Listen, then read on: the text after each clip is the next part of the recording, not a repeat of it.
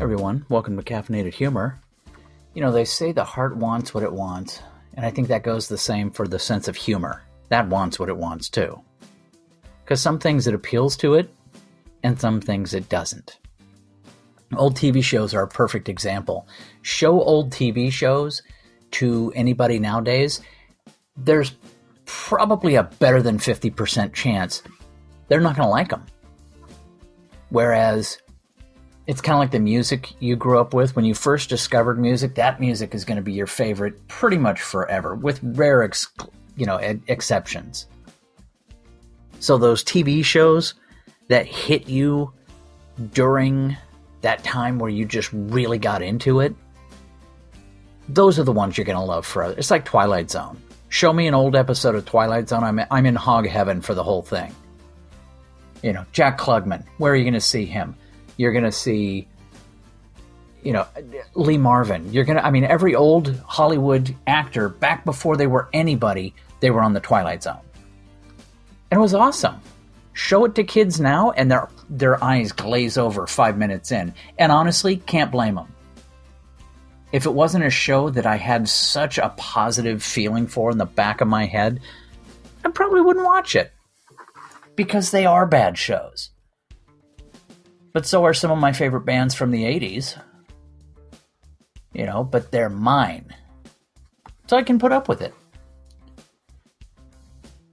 That and also you do see kind of the mores and the the public feeling from that era because there are so many people that you know they you look at the political structure of the country you look at the the way things went and the episodes always had a little something along with those you know the 60s were all about you know peace love bobby sherman drugs sex and so if you look at a lot of the shows from that period they reflected that with the exception of Ozzie and harriet and leave it to beaver those were shows, were they from the 60s? I don't think they were. They were shows that reflected an old set of morals that, I don't know, that I'm sure it existed at one time in this country, but I'm even sure that when Ozzie and Harriet, you know, came out, I'm sure that that part of the world or that era had ended.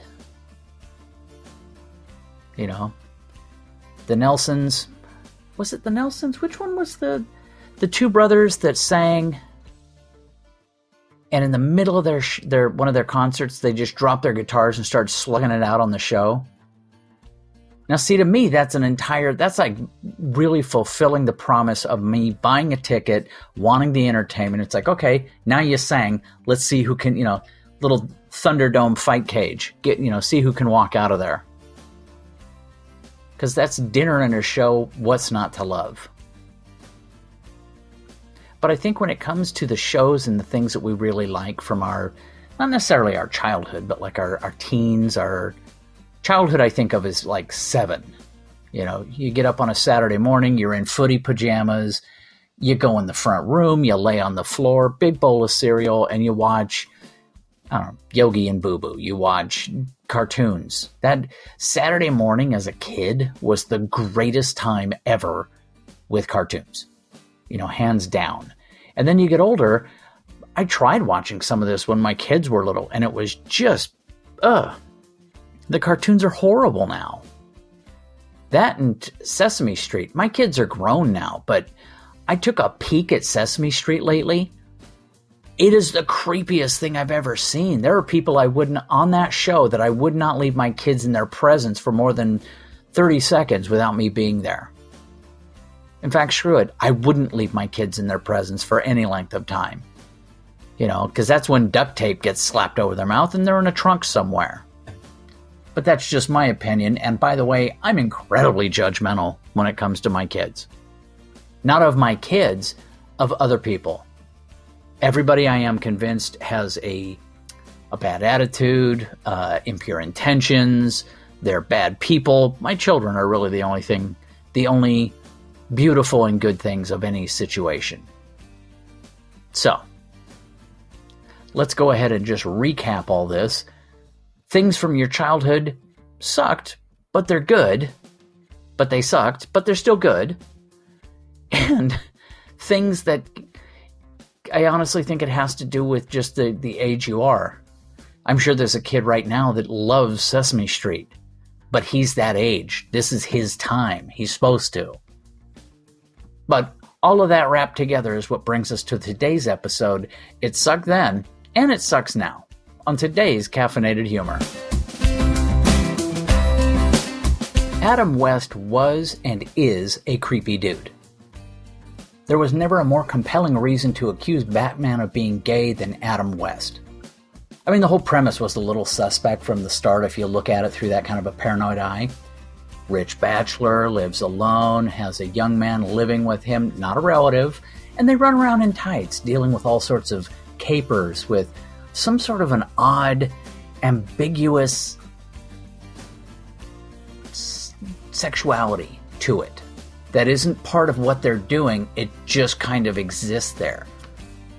I mean, there was a digital short on Saturday Night Live that was hysterical. It was called The Ambiguously Gay Heroes, based on that entire premise. And it was really funny and more than a touch creepy, but on purpose.